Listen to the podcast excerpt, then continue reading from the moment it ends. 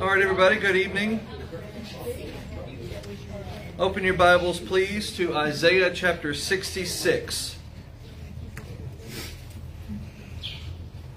Isaiah 66.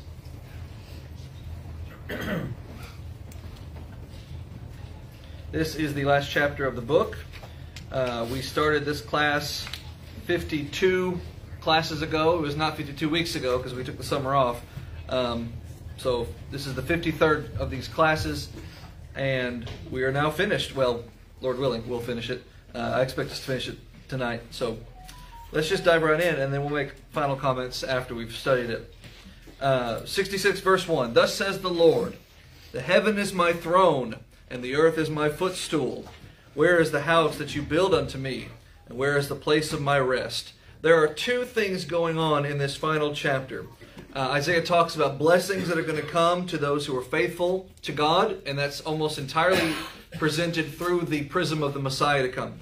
And then there's also the promise of punishment to those who reject the Lord, and that also is almost entirely viewed through the prism of those who reject the Messiah. Uh, Judah's still kind of in the forefront of all this, but um, Isaiah is ending his book by really kind of emphasizing the bigger picture of what's going on and what they're building to, and so forth. Um, now, you could read this entire chapter, and there are some commentaries who will do it, especially the Jewish ones. Uh, you could read this as entirely about exile and going into Babylon and God saving them from Babylon. Uh, and if you read it that way on that surface level, there's nothing that really, a couple of moments, but uh, you generally speaking, nothing really jumps out as well. That doesn't work if it's about the exile. A couple little things here and there, but you could you could make it work if it was about that. But the moment you insert the idea do you see the Messiah here? It just starts to jump out like in three dimensions. You just start seeing it with the red and green glasses. These things just pop out. It's obviously messianic. Uh, and since we've had 60, 65 chapters already, with Judah kind of in the foreground and the Messiah just kind of jumping out at you, there's no reason to look at this chapter any differently. So that's how we're going to look at it. That this is very much messianic, either accepting or rejecting. So it begins, 66.1, with God declaring heaven as his throne which sounds like a common thing. You wouldn't really think much about it, but just stop and consider the ramifications of that statement and how Isaiah is going to use it. Heaven is God's throne. But if you ask your random Israelite or Jew, what is the throne of God? They're going to say it's the mercy seat, which is in the, uh, the, the uh, most holy place of the temple, or before that, the, the Ark of the Covenant. In other words, we built this tent and we put God's throne there, and that's where God's seat is. Well, no, that is not where God's seat is. He'll, he'll beam down every now and then to say hello and remind you that he's there and that everything's okay, or he won't if everything's not okay. But that's not his throne. The heaven is his throne. Not heaven, but everything that is up there is his throne, is the point that he's making. Yes, obviously, God is, um, God dwells in heaven, right? But God is also here. God is everywhere, is the point that he's making. Heaven is my throne. So if heaven is his throne, what is the earth? And I don't just mean this one little, you know, cube-shaped room inside of a rectangular tent, inside of a, a small, relatively unimportant, you know, worldly speaking, kingdom on the other half of the world. I mean, the whole world, all of it. If, if everything up there is where God's throne is, what is this one little planet? He says it is his footstool. So don't reduce God down to such a degree where you say, this one little spot, and this one little spot, and this one little spot of this one footstool of yours, that's where you live. You see how degrading that is? That's what got Stephen killed when he said that, which is don't degrade God by trying to limit him and put him in a box and try to force him to be in a temple. God is bigger than a temple. He's bigger than your temple. And then they took up stones and killed him. So heaven is my throne, the earth is my footstool. And then he asked the rhetorical question, where is the house that you that you build for me? Where could you ever build a house big enough to house me? And where is the place of my rest? The point, this is just a beautiful setup to everything we're going to talk about in this chapter. The point he's making here is don't limit me to being the God of Israel. I am your God, and I chose Abraham, but I chose Abraham because through him would come the Savior, not of just Israel, but of the whole world. And through him I will redeem the world who wants to be redeemed through him, to be saved, to live in a spiritual kingdom that is bigger than borders and bigger than walls and bigger than the cedars of Lebanon that house the frame of the temple and the gold that overlaid it and all of that. It's bigger than all of that. So don't limit me by making me just your little God that you can put in a box over here and only feed me when you're, you know, thinking about me. 66 verse 2. For all these things have have my hands made, and all those things have been, says the Lord. But to this man will I look, even him that is poor and of a contrite spirit, who trembles at my word. This is a direct shot, especially this latter half, of the Israelite who will say, well, I have fellowship with God, and he's living sinfully, he's living wickedly, he's not taking care of the poor, he's committing idolatry. And so if you ask them who's living like that, what makes you say you have a relationship with God? He'll say, You see that building over there? That's where God lives. That's my kingdom. I've got God in that box, so I'm good. And God says, The sky above you, infinite in its vastness, that's where I live. I don't live in your box. I'll come down there and wave hello once a year on Yom Kippur. That's what that's good for. The temple was not for God. The temple was for the people. God just allowed him, them to build it, but don't limit him to it. And so you say, here's this building that I built it. And how could you dare say to God, that's good enough for you? Because what did you build it with? They built it with a bunch of wood and they covered it with a bunch of metal. They just melted metal. Sure, it was gold and it was shiny and it looks pretty in the sunlight, but it's just metal. That's what is that to God? Anything that you could ever build any building for him with, he's already made the stuff that you're building. You see how redundant that is? I built you this building with what? With beautiful giant cedar woods, logs of Lebanon. I made the trees, God would say. Oh, oh, oh forget that, forget that. I spent decades carving out of solid granite this beautiful granite building for you. I made the granite. Oh, but I found gold and we scoured the world and we chiseled and we chipped away. We got enough gold we could melt down that we made you a solid gold temple. I made the gold. It rains diamonds on Neptune. He made diamonds. It's nothing to him. It doesn't blow him away. Anything you could make to make him a house, he's already made. So it's redundant. All those things did my hand make. So don't put me in that box and think that means that I get to live however I want because I've got God. You don't have God. God has you, but He only has you if you're the kind of person God wants you to be. Second half of the verse. To this man will I look. To what kind of person is God pleased? He is pleased with the person who is of a poor and contrite spirit, the one who is humble before Him, and who trembles at my word. In other words, you can't just say to God, I have a good heart, because you may, but you're not obedient, so it doesn't matter. You also can't say to God, I'm doing all the things you said to do, if you're a jerk about it, because that doesn't work either. You must have a poor and contrite spirit and tremble at his word. You got to have them in tandem.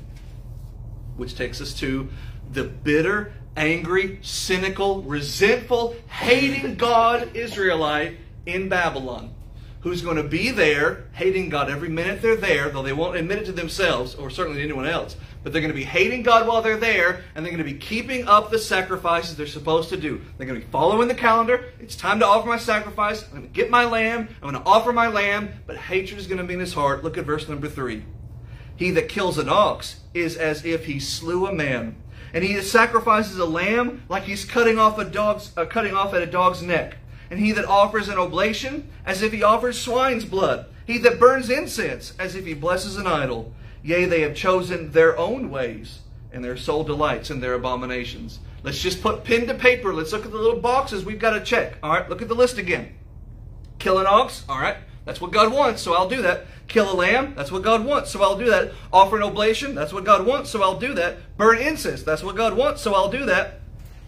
Those are God's ways, right? So I do all those things, yet God says, You've chosen your own way. It's not my way, God. I killed your animal over here. I killed this animal over there. I offered this gift over here. I burned this weird powder over here. I'm doing it. Why are you saying it's my way? Because I'm not looking at what you're doing. I'm looking at you who's doing it. And he sees the you who's doing it. And he says, You're offering this ox, and as you cut it open, you're hating me as if I was the ox. You're trying to cut my throat. You're not offering a sacrifice to me. You're taking your hatred of me out on that sacrifice. You're opening that lamb's throat.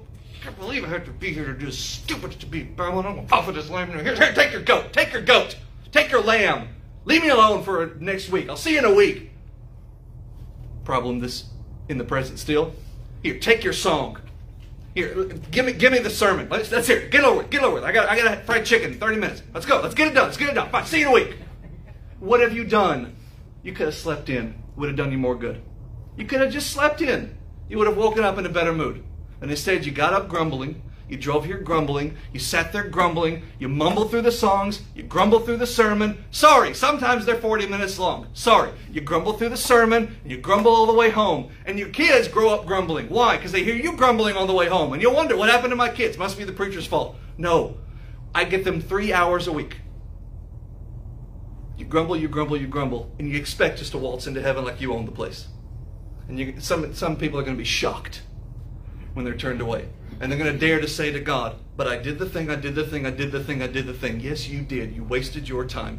Because as you opened the throat of your goat, as you opened the throat of your lamb, as you tossed your 20 in the plate, you grumbled every step of the way. You were blessing it, you were, you were offering an oblation and burning incense as if you were offering it to an idol. Verse 4. I also will choose there, my Bible says delusions. My Bible also says choose, which the better word is try, judge, as he does. So let's translate it that way.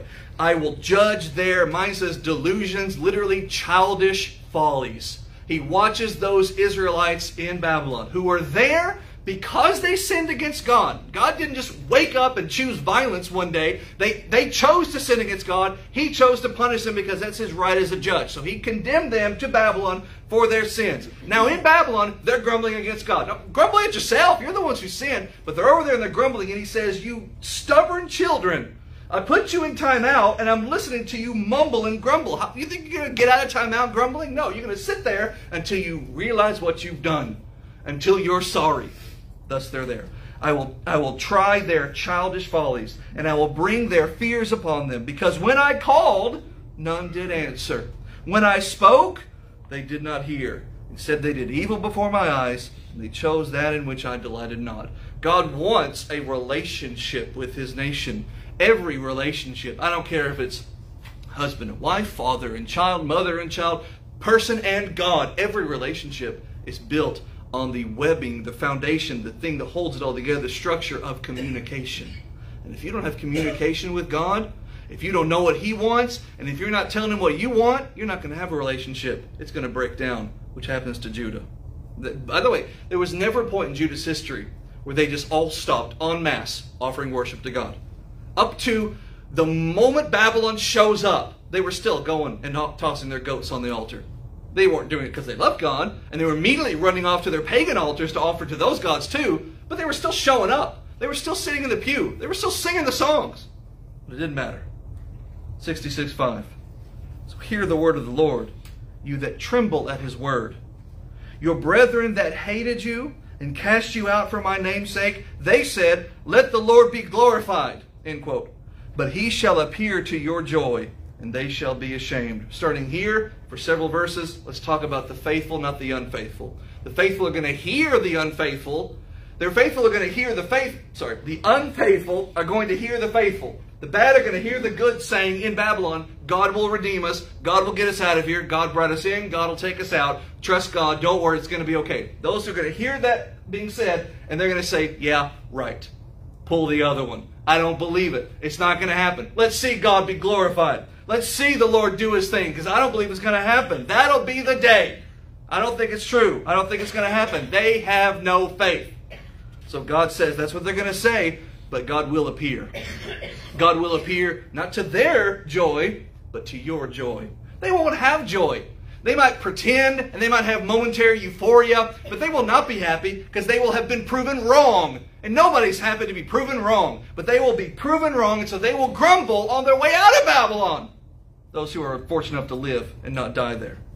But he will appear to your joy, and they'll six.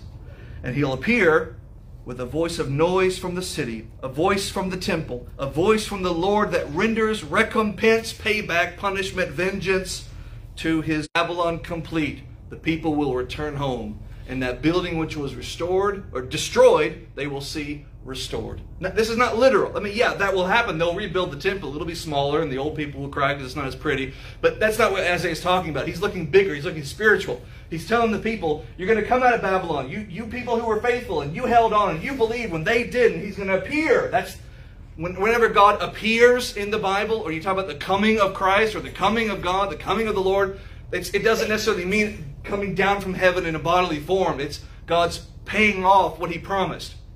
So God will appear to you. God will pay off his promise that he will redeem you. So he'll bring you out of Babylon and he's going to start over. You'll have this brand new Jerusalem. And so a brand new Jerusalem means you have a brand new temple. Not the physical building. This is the spiritual Jerusalem. This is the spiritual temple. This is the spiritual restoration through the Messiah who's going to bring them home as well again.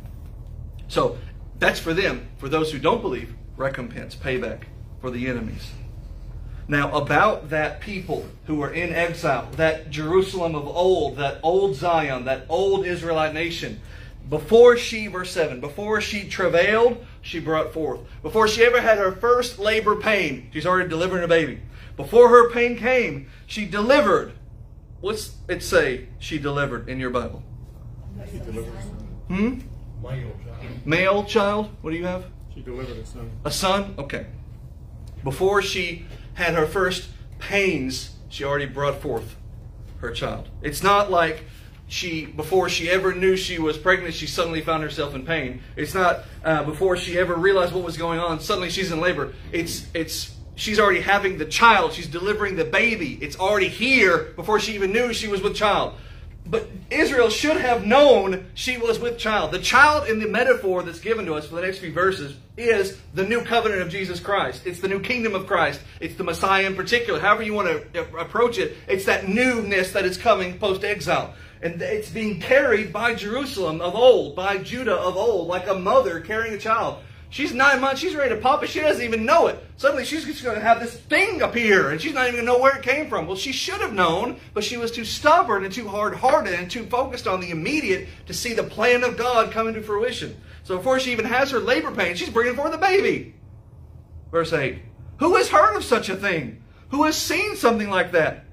Shall the earth be made to bring forth in one day? Or should a nation be born all at once? For as soon as Zion travailed, she brought forth children. The, the moment she has her first pain of, ah, boom, baby's here. Just like that. Has that ever happened? Can that happen in that way? At least in the poetic sense? No. Who can hear of such a thing? The idea that a kingdom, an entire kingdom of people, can be established in a day. Can't be done. What's that they say about Rome? It wasn't built in a day. But the kingdom of the Messiah was built in a day. In one day, it went from being non existent to having 3,000 members. Within a month, it had like 10,000 members. Just like that. How is that possible? How do you build a building like that? How do you build walls? How do you build fortifications? How do you uh, elect representatives? How do you. It's not that kind of a kingdom. It's not of this world. So once you're playing in the spiritual realm, things happen very quickly. It can be built in a day. Uh, that is built in a day, that kingdom of Christ. And old Zion is the mother of it. She's the one delivering this into the world. In this metaphor, 66 verse 9. Shall I bring to birth? God's asking a couple rhetorical questions here. Shall I bring to the birth and not cause to bring forth? Says the Lord. Next question. Shall I cause to bring forth and shut the womb? Says the Lord. So two questions. Number one is, shall I have a baby without a pregnancy? No, you can't do that. Shall I have a pregnancy with a barren woman? No, you can't do that. Uh, obviously not. This is God's way of explaining to the nation of Israel what her pivotal role is in the scheme of redemption. We're going to have this baby. We're going to have this amazing thing that comes into the world. It is the new kingdom of the Messiah. It is the home of the saved. It is everything that everything has been building toward. And you get to be the carrier of that. How important was Mary?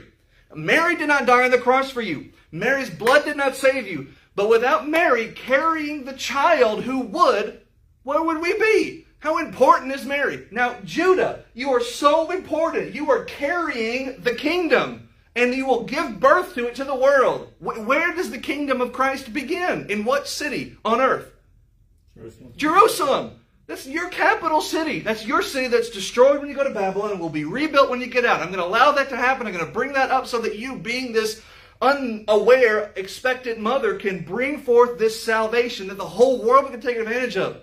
That's your role to play. You bring us to the Christ. You're the schoolmaster. Someone read Galatians 3.17. Someone read it.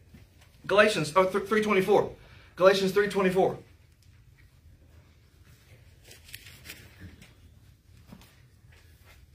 So then, the law was our guardian until Christ came, in order that we might be justified by faith. Yours says guardian. The old Bible says schoolmaster. What the what the word refers to is when the little little uh, Jew babies would run off to school, and when Jew, little Jew toddlers and little Jew young young people would run off to shul, they would have someone appointed to carry them to the rabbi. The parents didn't do that. They didn't drop their kids off. They're off doing their whatever they're doing, their work or whatever.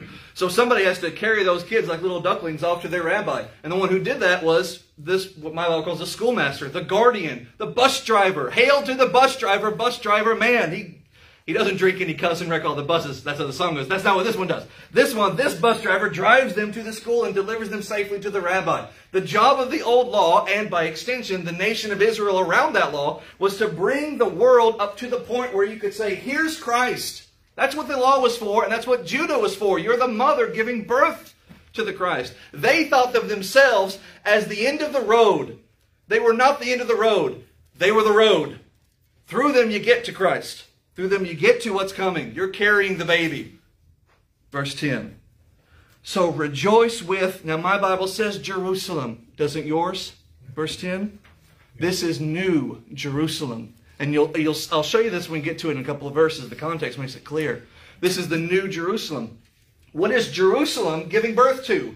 Jerusalem. What is the nation of God giving birth to? The nation of God. What is this kingdom giving birth to? The kingdom old and new, expired forevermore.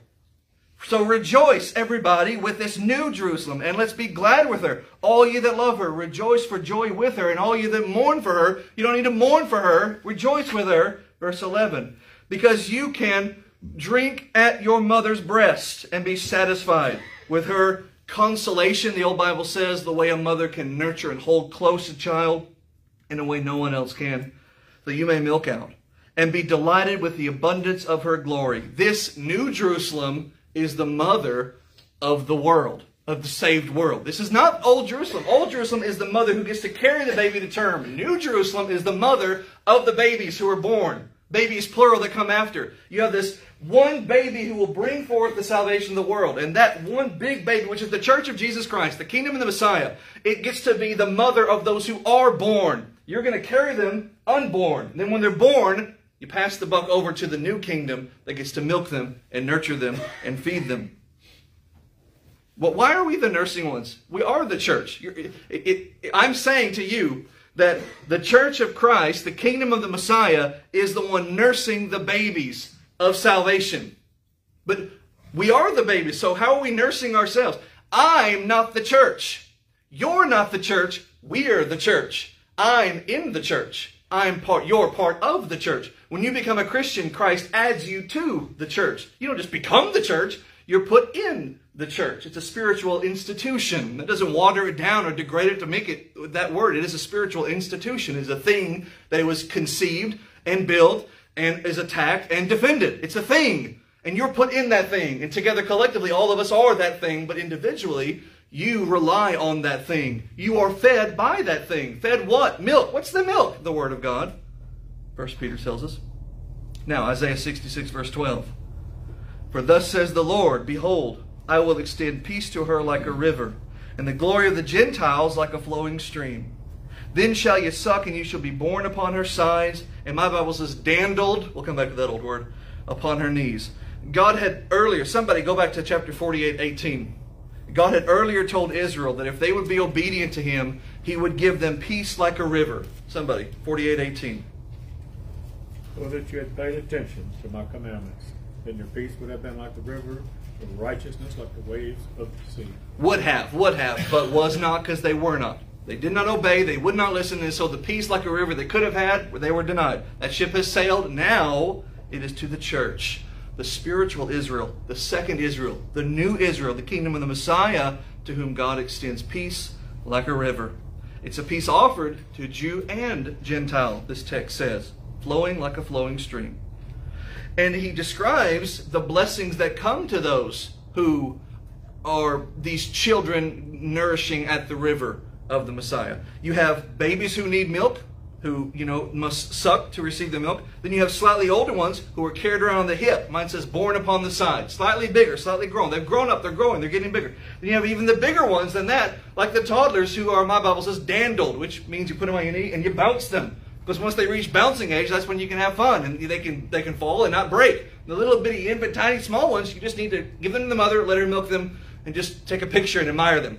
But then slowly they get bigger, and you can actually touch them and hold them and not worry about snapping something. But then they're a little bit bigger, and you can bounce them. You can, no Bible says, dandle them. They're slowly growing, in other words. We look at a, a, a child, a human physical in the world child, and we say, look how much they're growing. They're growing like a weed. What's happening? Well, they're being fed. They're being cared for. They're being loved. They're being fed. They're being provided. They're getting a good night's rest. The same happens in the metaphor spiritually. You're being fed spiritually, so you're growing spiritually. And God is looking his your father at you and he's saying, Boy, you're growing like a weed. Verse 14. And when you see this, your heart shall rejoice, and your bones will flourish like a herb. Or an herb, if you will. Is that what yours says? Something like that? Grass. Okay, that's it. Right? You, you, you, how fast does grass grow? Same idea. Look at you growing, growing, growing, growing. Your bones flourish like an herb. And the hand of the Lord shall, you know, the British say herb. Eh, I know it's a person's name, but that's the word is still accepted. And the hand of the Lord shall be known toward his servants, and his indignation toward his enemies. You take care of those who are yours, you defend them against those who are not. Verse 15.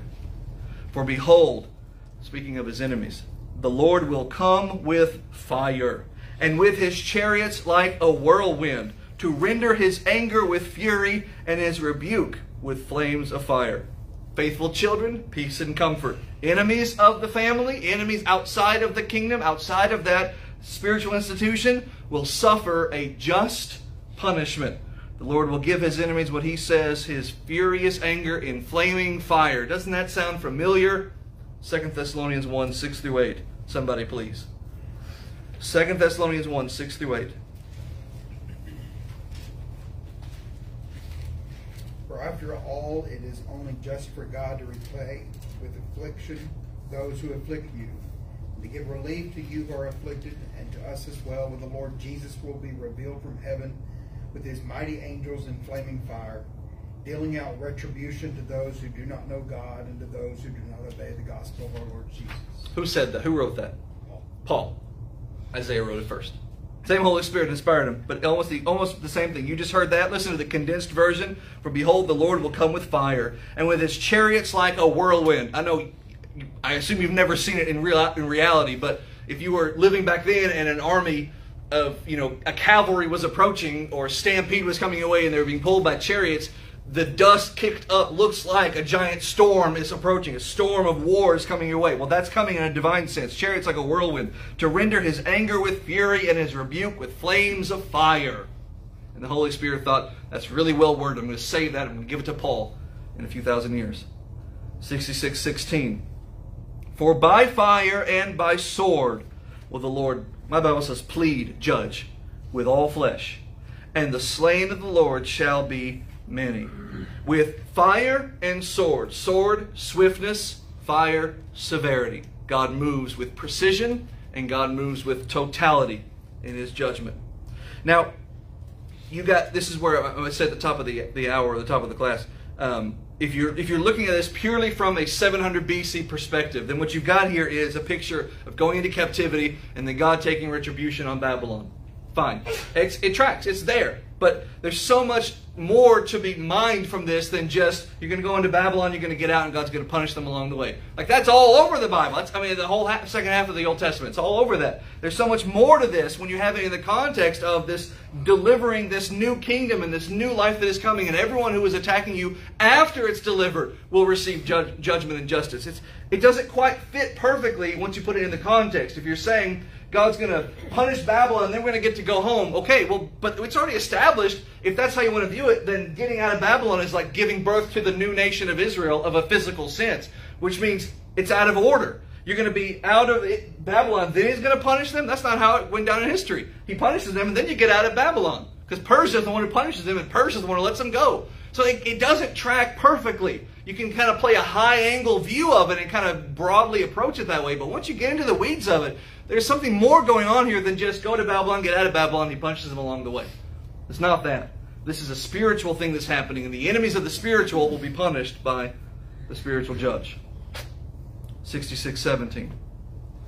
They that speaking of those ones who are punished, they that sanctify themselves and purify themselves in the gardens behind one, my Bible inserts the word tree, in the midst, eating swine's flesh and the abomination and the mouse shall be consumed together with those already talked about, being consumed in the fire, says the Lord.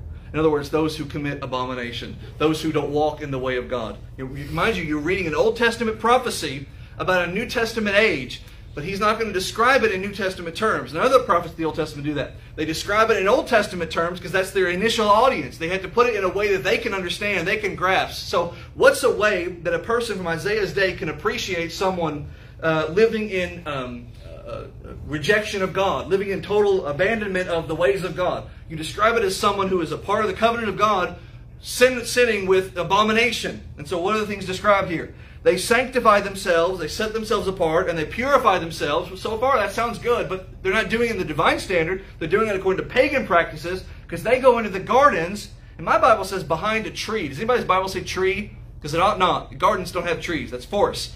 Gardens have groves, and they have beautiful little areas, and they have little rock formations, and they have idol statues where the pagans would go and offer their sacrifices. And so they go there, and they eat swine's flesh. And it says, the abomination is eating swine's flesh is an abomination. It is.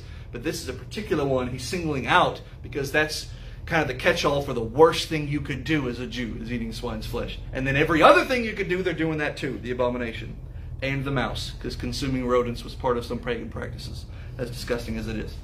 They will be, they're consuming these things. Look at the play on words. They're consuming this and they're consuming that and they're consuming these, and they will all be consumed by the fire of God's judgment. 6618. For I know their works and their thoughts. A phrase that should give every one of us a moment of pause. He knows your works. I know your works too. That's just the things you do. We can all see it. We've got eyes, we've got ears. We can see and know what you're doing. I know your works. You know my works, but you don't know my thoughts. And I can fool some of you all the time, and I can fool all of you some of the time, but I can't fool all of you all the time, and I can't fool God none of the time. Abraham Lincoln. It shall come, Matthew Martin. It shall come that I will gather all nations and tongues, and they shall come and see my glory. So, a divergent path here, a contrast. You have, I know their works and their thoughts. End of the thought of the past couple of verses. I'm going to punish them with flaming fire because I've seen what they've done and I've seen why they've done it. Boom, they're gone out of the picture. What's left? I will gather all nations and tongues and they shall come and see my glory. How, I don't know if ironic's the right word. It's just, it's kind of, it's poetic in this way you have these Jews, a select people, chosen, separated, set apart from the whole world. And what do they do as soon as they get set apart? They try to be as much like everyone around them as they can. So God says, You're going to be punished for that. Stop being try, stop trying to be like everybody else. Okay, what are you going to do now that you punished us? I'm going to invite everybody else to come into this new kingdom. It's, it, it fits that way. But he's not saying everybody can just be however you want. It's anybody can come in and be how I want. That's the difference. 6619. So he's making this invitation to the whole world. How are you going to get them here? Because they're all the way over there, and some are all the way over there, and some are all the way over there, and you're over here. How are you going to get them to you? I'm going to put up a banner. I'm going to put up a beacon. I'm going to shine a bright light, my Bible says, and I will set a sign. What's yours say? Same. Same thing? I'm going to set a sign among them, and I will send those that escape of them unto the nations, to Tarshish and Pul and Lud, that draw the bow, and Tubal and Javan, and to the isles afar off, that have not heard of my fame, neither have seen my glory, and they shall declare my glory unto the Gentiles. The pronouns in this verse have been the cause of much confusion and disagreement. So I want to give you what I think this is talking about. So it starts in verse 19 I will set a sign Already there's disagreement. What's the sign? Is the sign the birth of Christ? Some say yes, I don't. Is the sign the cross? Some say yes, but I do not. I'll tell you why in a second. I think the sign is the resurrection of Jesus. We'll get that as we go later in this text. But whatever the sign is, notice what we're given about it in this text. It's going to be attached to a message that is taken to the Gentiles. And it's going to be taken by what's called a people who are those that escaped of them. Again, vague pronouns. Who, who is the those and who is the them? A certain people who are escaping from another certain people are going to take the sign to the Gentiles. All right? The preaching of the glory and the preaching of the message that goes to the Gentiles, you have a historical record for. You have a mark in history that you can say, this is that. And that's Acts chapter 8. You have people who have a message that they go out to deliver to the Gentiles. I mean, eventually it gets there, it's, but it starts there. You have persecution that happens to the church, to the kingdom, to God's people, who then take the message that caused them to be persecuted and they spread it out everywhere they went to Samaria and to uh, the Gentiles, to the uttermost parts of the world, as far as they could go for the book of Acts ends. So it starts to spread that way. And that's the picture that's being painted for us here. But it's being painted for us, again, in terminology that the readers could appreciate. How do you describe something spreading out to various locations? You give, bless you, locations that these people can appreciate. Tarshish, Pul and Lud, Tubal, and Javan. What is that? Tarshish, that's as far west as you can go that everybody knows. Like, there are some people who knew there was more to the west than Spain, but everybody recognized and appreciated Tarshish. That's really, really far west, right? So you got west, it's going that way.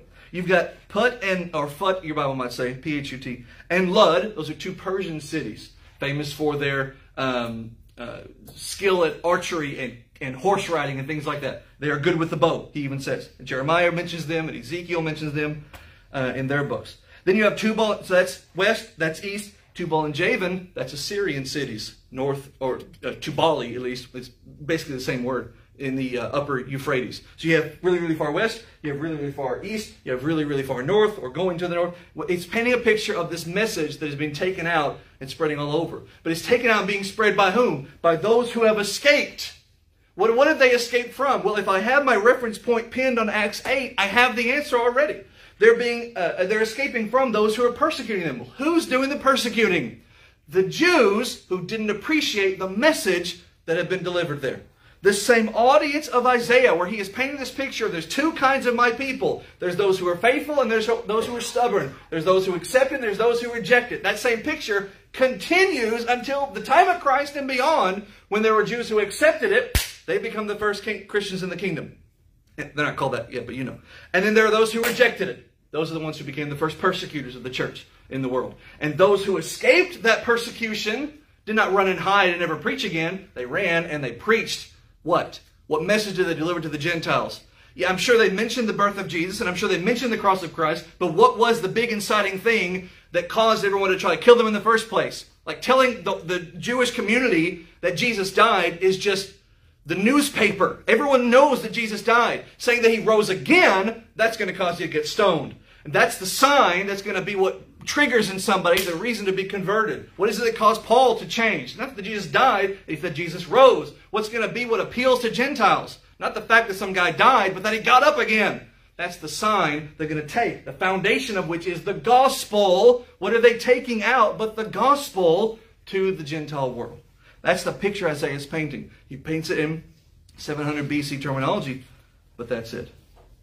And they shall, those who go out and preach the gospel, they shall bring all your brethren for an offering unto the Lord, out of all nations upon horses and in chariots and in litters and upon mules and upon swift beasts. They're all going to come up to the holy mountain Jerusalem. Isaiah chapter 2. All nations will flow up to this holy mountain of God. Not the physical, literal necessarily, you can go up there too and worship God, but not that anymore. It's the spiritual Zion, the spiritual Jerusalem chapter 2 of this book. This 6620 is Isaiah 2's prophecy from the perspective of those going up the mountain to worship God. Saying the Lord, uh, they're going to do this, says the Lord, as the children of Israel brought an offering into in a clean vessel into the house of the Lord. There are going to be those who are faithful, who are going to bring what is right, and those who are unfaithful, who are going to persecute those who do. And I will, now here's where, if you're going to say, this is still just talking about you getting out of exile, you're getting out of captivity, you're going to go back to Jerusalem, you're going to go up the mountain and worship God again. Everything's going to stay like it's always been. We're going to be Jews forevermore, Israelites forever. You run into a problem here, 6621. I will take of them, I'm going to take my people, and I'll make them priests and Levites. But God's already done that. He's already separated the Levites. He's already said, these, these, I got five minutes, these are the ones who are my priests. But now he says, you're all going to be priests and Levites. And that just isn't how it is in Judea. But we are all spiritually Levites. We all spiritually belong to the priesthood, 1 Peter 2 9. We all serve God in the temple, which is our bodies. 6622. For as the new heavens and the new earth which I will make shall remain before me, says the Lord, so shall your seed and your name remain. In other words, God tethers the existence and perpetualness of the spiritual kingdom to his own nature. For as long as he has eyes to overlook it, for as long as he has hands to uphold it, for as long as he has a heart to love it, that spiritual kingdom will remain. Can he say that about Judah? No, that kingdom does not remain, not even anymore. Now, I know there's a nation of Israel, but it's not that nation. It's not that kingdom. Can you say this name of Israel will forever remain? No. Yeah, there are people who call themselves Israel, but they're not Israel anymore. Romans chapter 9 and 10 and 11. But the name that you get to wear, given to you through your conversion to Jesus Christ, that name will forever be, that's Christian. 23. And it shall come to pass that from one new moon to another, from one Sabbath to another, shall all flesh come to worship before me. Again, Old Testament terminology to make a New Testament point. The Old Testament worship to God was arranged around the calendar. The moon's cycle of the month, the Sabbath creates a cycle of the week. It's one of the reasons why God rested on the Sabbath. Not the big one, but it's one of them because that starts the week over the next day. Otherwise, there is no other first day of the week. What's the first day of the week? Sunday. There's four, sometimes five in a month, every single month. 52 in a year, sometimes 53. But if God had not rested on the Sabbath, there would just be one first day of the week, and it'd be day one. And then the next Sunday would be day eight. And then we'd never call day one day one again. But you have a new day one every single week because God rested on that day and started another day one. So you start this cycle. You create. God created the arbitrary de definition of a week, whereas the moon that's a, a, universal cycle. The light goes away and the light comes back, and you have the cycle of the moon. Earth goes around the sun; it creates a year, right? Earth spins around its own axis; that creates a day. But God arbitrarily made—I say arbitrarily from our perspective—made a week. So around that calendar, we have worship in the Old Testament. Well, we don't have that today in the New Testament, but they did. So that's the way He describes it. In other words, you'll have this the schedule of when you get to worship God and you'll have the way that God wants you to do it. You'll have this uh, God ordained prescription for your relationship with Him. It's not just left up to you however you want to worship Him. You must worship Him the way God wants you to worship Him, which is the idea behind in spirit and in what? Truth. But anyone can do it. You can all come before me and worship Him. Um, oh, and, and the point being, from, as it says, from one new moon to the next, one Sabbath to the next, on and on and on and on. Forever, perpetually, you'll worship God. You will not stop worshiping God when Jesus comes back. Why would you do that? He's come back. The first thing you're going to do when he comes back is worship him for coming back. And then you're going to keep on worshiping him because you're never going to die. What is heaven going to be like? It's one of the most commonly asked questions of a theological nature. What's heaven going to be like? Church. That's it. If you don't like it, you're going to have a really hard time for eternity because heaven in heaven every day is Sunday. 66:24. And they shall go forth. This is the last verse of the chapter. Those my people will go forth and look upon the carcasses of the men that have transgressed against me. For their worm shall not die, neither shall the fire be quenched, and they shall be an abhorring unto all flesh. This is how the book ends, which it seems on the surface like a word of warning, and a lot of it is, but there's something else to consider there. God has a very small, faithful remnant. If you're a Christian, that's you today. Back then in Judea, it was his faithful ones who would eventually produce the Messiah. He has a small, faithful remnant who listen to him, who want to listen to him, and who obey him. And when they do wrong, and you tell them they do wrong, they repent and come back to him. That's them. If that's a, if you're a Christian, that's you too. But all around you are people who are not a small, faithful remnant. Or all around you are the majority. And they bag your groceries, and you drive by them on the interstate and they teach your children in, in public school. They are good people. Sometimes they're bad people. They, they uh, sew up your stitches. They, they coach your children's little league. They're people, but they're lost. And they fall into one of two categories. They're people who are lost and are seeking, and the people who are lost and they don't care. But the thing of it is, I know who you are. I know you. You're my family. I don't know the difference between these two people. I don't know until I go. And I talk to them about the gospel. And then they either listen and obey or they listen and reject. But I can't tell the difference between them. God can, but I'm just told to go. I'm not told to judge or to differentiate. I'm said who I am, here I am, and I gotta go. And then I'll know who I need to keep going to or not. And that's the point he makes there. Listen, look at look at the whole world around you. It is a whole world around you. You belong to a very small, faithful number of people. Few there be that find what you have. All around you are the people who will, according to this text, be the carcasses of the people who transgressed against God. Their worm will not die, and the fire will be not quenched. You have a responsibility of taking the message of the gospel to all of these people. I had more, but I'll stop there. Because we'll have class next week. It won't be about Isaiah, but that's okay. That's Isaiah, basically. That's Isaiah. Thanks, everybody. And while I've got you on the phone, if you want to subscribe, you can do so by going to anchor.fm slash Matthew Martin 414. I've got uh, free audio files here and there that I'll release every now and then, but for the most part, I put everything behind a massive, giant paywall where you have to pay upwards of I think it's 99 cents a month. So if you can if you can manage that a dollar a month, that's you know, it's not easy, but if you want to whip out a buck, then you get hundreds of audio files of all of my sermons and classes and devotionals. So it's uh, anchor a n c h o r dot fm slash Matthew M A T T H E W dash Martin four one four and hit subscribe for a buck, and you get all my hundreds and hundreds of audio files. All right. Thank you.